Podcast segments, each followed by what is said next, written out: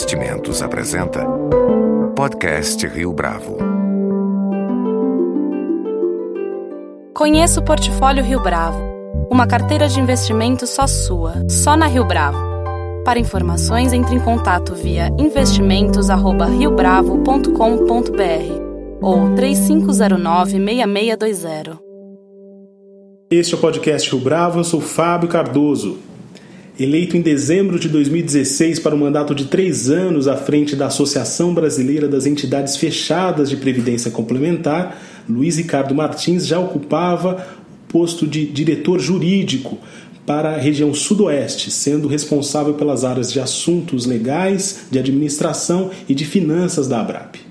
No podcast Rio Bravo desta semana, Luiz Ricardo Martins é o nosso entrevistado e fala a respeito da importância da Previdência Complementar e dos desafios que tem pela frente no comando da Abrapp. Luiz Ricardo Martins, é um prazer tê-lo conosco aqui no podcast Rio Bravo. Prazer todo meu, obrigado pelo espaço aí, vamos conversar um pouquinho sobre Previdência Complementar, é uma satisfação. Mesmo ao longo da administração Dilma Rousseff, a discussão a respeito da reforma da Previdência nunca saiu da pauta. Depois que o presidente Michel Temer assumiu o governo, a reforma, no entanto, passou a ter uma relevância ainda maior. Como é que a Abrapp percebe o aumento de volume nessa discussão?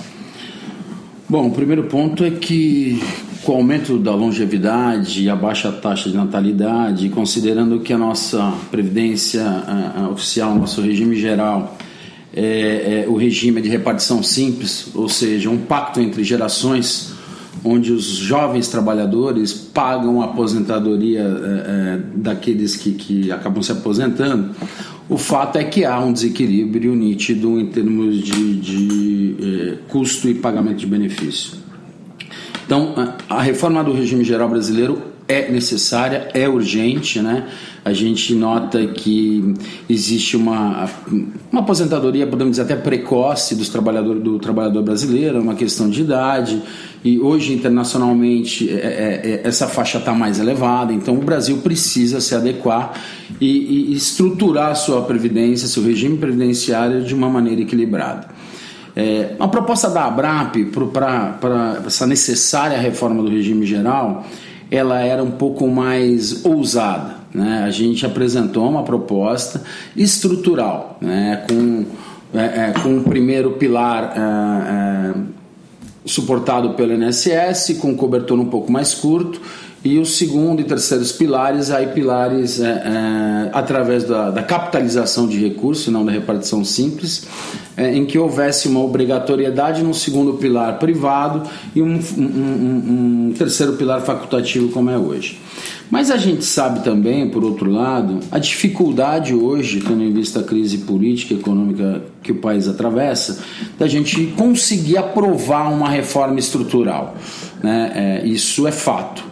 De todo modo, o que está dando para fazer é essa reforma proposta pelo governo, é, é pontual em termos de idade, em termos de, de, de contribuições, é paramétrica, né? Isso que a gente pode dizer. Então, de todo modo, tendo em vista a sua necessidade, a sua urgência e a impossibilidade da gente fazer uma reforma mais estrutural, como eu disse, É, é importante levar adiante essa, essa reforma proposta pelo governo brasileiro, que a nossa expectativa, a minha especial, né, pessoalmente falando, é, eu acho que até aí, o início do segundo semestre a gente terá uma reforma já aprovada no âmbito do parlamento.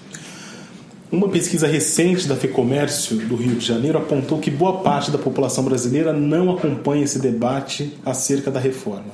Isso está disponível no site da Abrapp, inclusive. Ah, para vocês, isso faz com que o desafio seja maior? A gente que atua no segmento da previdência privada, né, a gente tem esse desafio todo dia, né? Nós estamos falando aqui de educação previdenciária, de disseminação da cultura previdenciária. É, é, é fato que a gente, é, a sociedade brasileira não se preocupa com a velhice, né? É, mas é fato também, pelo que a gente sente, é, é que isso, ainda que de uma maneira pequena, vem mudando, né? Eu acho que essa campanha de comunicação que, que é feita hoje em função da reforma do regime geral acaba aguçando um pouco a preocupação do trabalhador, é, ainda que, que de uma maneira muito é, rasa, né? Mas está aguçando no sentido de ele começar a se preocupar com qual é a qualidade de vida que eu vou ter na minha inatividade. Então, é, é, esse trabalho, como eu disse, é um trabalho todo dia, né? É, um exemplo que eu posso trazer para você, na, na, na entidade que eu presido, a O A B Prev São Paulo, o ano passado, no final do ano passado, nós tivemos uma média, fechamos o ano com uma média de mais de seiscentas adesões mês ao nosso plano de previdência.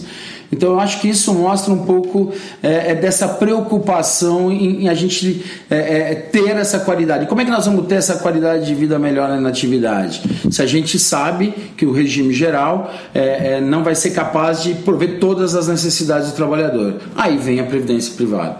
Então, o que a gente tem apontado, né, é que a previdência privada... É, é, ela é solução de parte desse problema previdenciário brasileiro. Ela precisa ser vista como protagonista, ela precisa ser vista como prioridade e precisamos ter protagonistas vendo isso. Quer dizer, a previdência complementar hoje pode ser uma solução do problema previdenciário e pode também ser uma solução do problema econômico brasileiro. Como os fundos de pensão são investidores institucionais, é, então se a gente conseguir é, é, esse reconhecimento e esse protagonismo de diversos atores, a gente vai colocar a previdência complementar sim na cabeça do trabalhador como uma solução, como eu disse, aguçando a curiosidade dele. Ao mesmo tempo em que não acompanha essa discussão, uma parte, uma outra parte da sociedade civil organizada rejeita frontalmente qualquer debate acerca da previdência no sentido de reestruturá-la. Você particularmente acredita que seja possível convencer esses grupos De que, uma, de que a reforma é necessária, de que é preciso estabelecer uma reestruturação? Acho, estou convencido. Como eu disse, é, hoje todos os estudos, né, quer no ambiente internacional, e a Abrapp anualmente procura esse debate nesse ambiente internacional, quer os grandes, é, é, é, os grandes estudiosos aqui no ambiente nacional, E, e o secretário Marcelo Caetano, que vem conduzindo isso à frente do governo, é um grande estudioso, né? A gente está convencido de que é necessária uma reforma previdenciária. Então, alguns poucos aí que acabam ecoando um, um, um movimento contrário à reforma, como você coloca, eu acho que é, é, essas pessoas têm que buscar é, maiores informações ou um grau de sensibilidade maior. Eu não sei exatamente o que leva as pessoas a, a, a, a criticarem de uma forma aguda a proposta, porque o fato é, como eu disse, as pessoas estão vivendo mais, né? É, é, existem uma menor taxa de, de, de natalidade no país, né? Existe um, um regime de repartição simples que se mostra desequilibrado, é, pela razão que eu já disse, né? Desse pacto entre gerações. É, é, existem aposentadorias precoces e nenhum regime do mundo sobrevive a isso. A gente tem vários exemplos aí mundiais de que precisa haver uma reforma da Previdência para que traga esse equilíbrio na sociedade. Então, eu acho que são, são pequenas vozes ou poucas vozes, né, que realmente precisam de uma maior reflexão, porque eu acho que a reforma é necessária. Você poderia citar algum exemplo dessa articulação que a Abrapp faz com é, grupos e entidades internacionais no sentido de ver como essa experiência acontece fora do Brasil? Então, a, a Abrapp aqui dentro da, da, da excelência da prestação de serviço que ela possibilita aos seus associados, é, anualmente ela faz um seminário internacional justamente para a gente conhecer um pouco mais como é que o mundo está vendo a Previdência Complementar especificamente. É, é, hoje nós temos aí a UniAbrapp, né, nossa uni- universidade corporativa, que ela busca a capacitação dos nossos dirigentes, tendo um intercâmbio internacional em termos de, de estudos, comparações, enfim, é, é, é, esse, essa modernização, essa troca cultural de de informações está dentro do escopo institucional da Abrapp, então isso para a gente é fundamental, é, é, até para conhecer essas experiências, como eu falei. Tratando de aspectos objetivos da reforma, Luiz, na avaliação de vocês, quais são os pontos fundamentais que não podem ficar de fora de uma reforma como essa? O melhor dos mundos seria uma reforma estrutural, é. A gente não, não vê essa possibilidade. Então tá, então vamos a uma reforma paramétrica. Então você precisa realmente é, é, trazer uma idade, é, levar essa régua da idade acompanhando uma tendência internacional, com sessenta e cinco anos, que é um pouco essa proposta que está sendo feita, né? Você tem que realmente é, é, é, é, aumentar as contribuições para que, junto com a idade, você tenha aí um, um equilíbrio entre custeio e benefício. É, você tem um problema da, da previdência rural, que é apontada como É, é, deficitária e que há um desequilíbrio nas contas que também precisa ser vista. A questão de acumulação de pensão e aposentadoria também é algo que me parece que precisa ser enfrentado, tendo em vista que a gente, tendo em vista que a gente sabe que existem situações é, é, incômodas aí no regime. Na questão de custeio, em termos de contribuição sobre folha de salário, em termos de arrecadação do PIS e da COFINS, como é que se dá isso é, é, para o custeio desse, desse déficit que é apontado. Enfim, eu acho que são pontos aí que estão sendo discutidos no nosso ambiente. E agora é com um debate na sociedade que está sendo feito na Casa das Leis, no Parlamento, né, onde é o lugar. Eu acho que nós vamos ter aí realmente uma reforma, é, é, se não ideal, né, como eu disse, mas uma reforma que ajude a, a A tentar reequilibrar eh, essas contas do, do I N S S. Na época da sua candidatura para a presidência da Abrapp, você angariou apoio de todos os segmentos, incluindo aqui fundos de empresas privadas, estatais, pequenas e grandes fundações. Duas perguntas com base nessa afirmação. Primeiro, qual é a importância desse consórcio para a sua administração nos próximos três anos? Bom, vamos lá. É... Isso precisa ser visto com o perfil do nosso sistema de previdência complementar fechado no país, em especial as associadas da Abrapp, que é muito heterogêneo, né? Dentro do processo de aperfeiçoamento e evolução do nosso sistema, como você coloca, nós temos entidades patrocinadas por entes públicos, nós temos entidades privadas, nós temos pequenas entidades, grandes entidades, nós temos entidades de fundos instituídos, como é a Quanta, a O A B Prev, nós temos é, entidades previdência complementar do regime próprio, como a S P Previcom, os Funpresp, enfim, é, é, é muito heterogêneo, né? Então esse é o primeiro desafio, né? Conforme, como é que a gente vai é, é, buscar soluções para um ambiente tão diverso.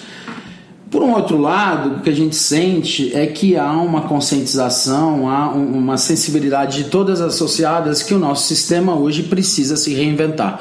A previdência complementar, se por um lado cumpre a sua missão, é, é, atende, paga os benefícios aos seus setecentos mil assistidos, paga mais de trinta e quatro bilhões de benefícios ano, acumula aí mais de setecentos e sessenta milhões, bilhões, perdão, bilhões em reservas, ou seja, sólido, moderno, é, é, é um sistema que, robusto, que vem pagando benefícios. Por um outro lado, a gente nota que a evolução do perfil do nosso trabalhador mudou, né? As pessoas que entravam num fundo de pensão, e quer queira um fundo de pensão estatal, um privado, um fundo instituído, um Funpresp, é, é, aqueles que, é, um S P Previcom, aqueles que entravam num fundo de pensão vinte, trinta anos atrás, eram trabalhadores que queriam ficar um longo, que ficariam um longo tempo trabalhando para o mesmo empregador, que estavam ali formando sua reserva, enfim, um novo perfil. Hoje não. Hoje é diferente. Hoje o jovem trabalhador que ingressa num fundo de pensão, ele pensa diferente, ele já está pensando no seu segundo emprego. Essa geração Y é, é, ela é mais exigente, ela é mais rápida, então a coisa tem que ser mais fácil de ela entender, precisa ser mais ágil. Enfim, essa expectativa desse segmento em termos de se reinventar para crescer, eu acho que houve aí um, um, um, é, um envolvimento grande de todas as associadas que, dentro das propostas que foram feitas no período da campanha de eleição aqui da Abrapp, viram o nosso nome, né? Alguém que pudesse é, é, comandar, estar tá à frente desse processo de reinvenção da nossa previdência complementar fechada. Tiveram uma votação expressiva, mais de setenta e um por cento dos votos, que mostra que realmente, primeiro, é, é, as nossas associadas é, se envolveram, num, isso é muito bom, se envolveram num processo eleitoral, e, de novo, isso é muito bom, porque fortalece a associação, né? Dá destaque à Abrapp numa mobilização de várias das suas associadas. Né? Então a segunda etapa nossa é como é que nós vamos conseguir atender essa expectativa nesse grande número de votos, nesse apoio que a gente teve. Minha segunda pergunta vai nessa direção. Em termos eleitorais, em tempos de eleição, é fundamental ter apoio de todos esses segmentos. Agora, existem pontos de contato em todos esses grupos, possibilitando a conciliação desses interesses a médio e longo prazo? Então, esse é mais um desafio, né? Quer dizer, é, é, hoje a gente sabe que até no nosso ambiente de fundo de pensão, algo que não ocorria anteriormente, é, é, existe uma concorrência, né? Nós temos os fundos multipatrocinados que vai criar uma concorrência no nosso próprio ambiente. Então, assim, mais um desafio. Como é que nós vamos atender é, é, os anseios, as necessidades de um ou de outro tipo de fundo de pensão? O fato é, é quando a gente... É, expectativa maior dos fundos. Bom, os fundos querem é, buscar o fomento do sistema, os fundos querem uma simplificação do sistema, uma desburocratização do nosso sistema. O nosso sistema hoje está muito travado, ele, ele realmente, até no ambiente de supervisão, a gente tem conversado isso muito com a Previc, né? Como é que a gente vai buscar, e é um anseio geral, independente da característica do fundo de pensão, como é que nós vamos buscar a simplificação, a desoneração, como eu falei. Todos também têm um anseio de buscar uma capacitação dos nossos dirigentes, né?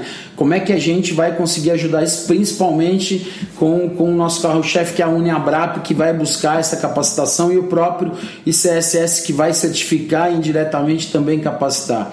É, é, existe também a questão da, do aprimoramento de governança, quer dizer, isso é um anseio do nosso sistema. Está vindo aí um projeto de autorregulação, né? Um grande projeto desencadeado pela Abrapp, que a gente acha que, que vai atender a todos, independente da sua especificidade.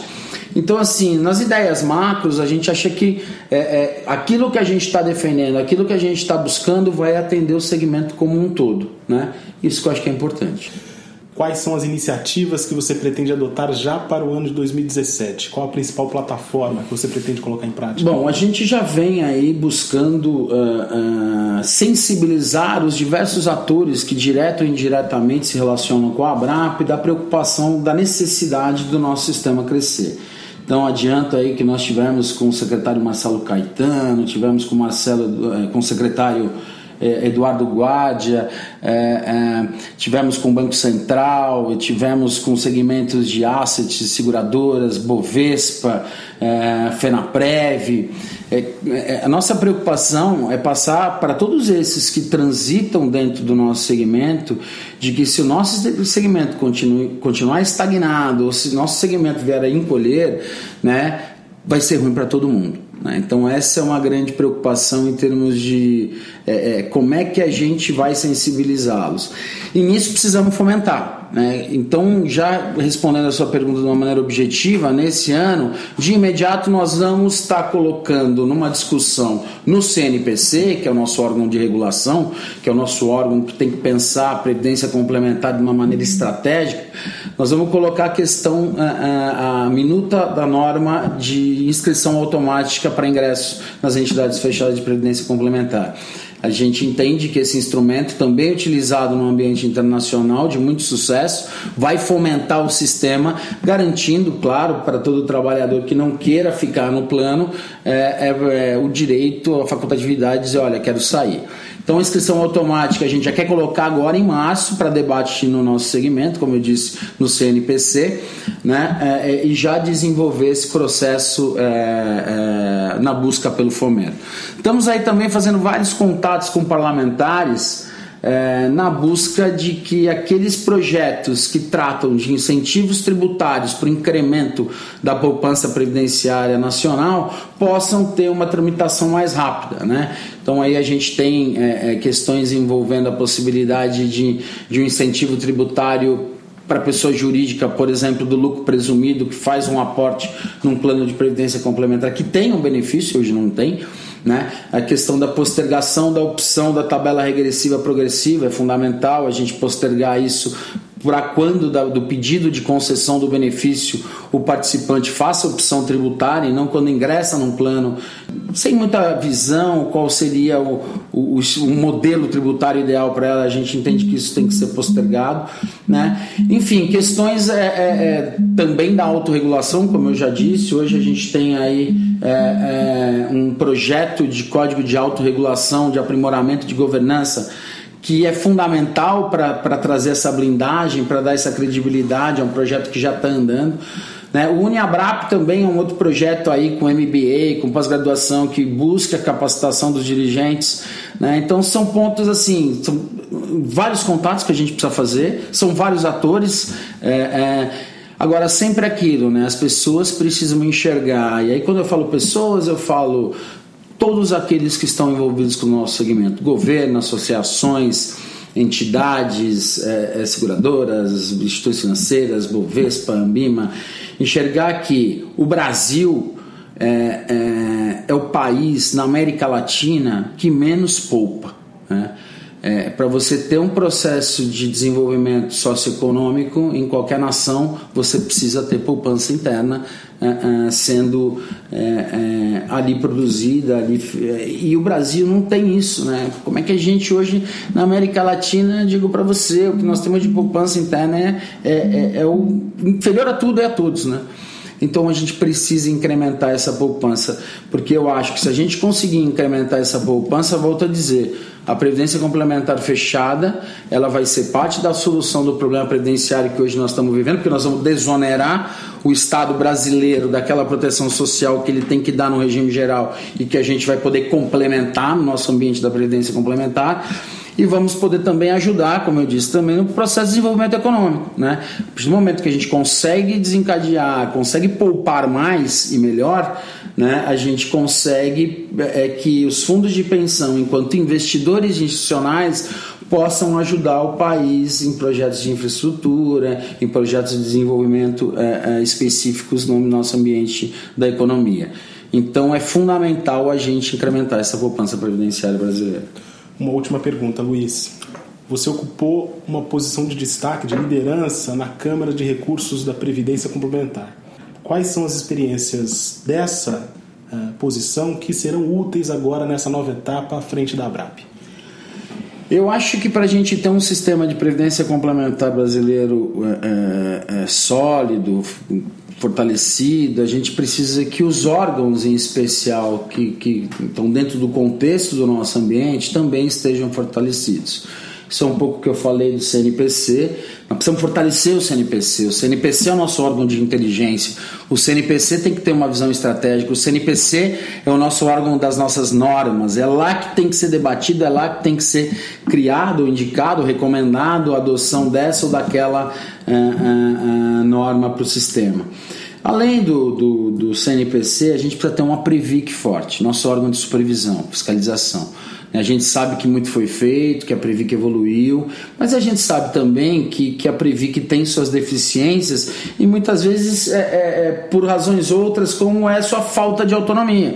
Então, precisa ser enxergado, o Estado brasileiro precisa enxergar que a Previc não pode ser uma autarquia especial.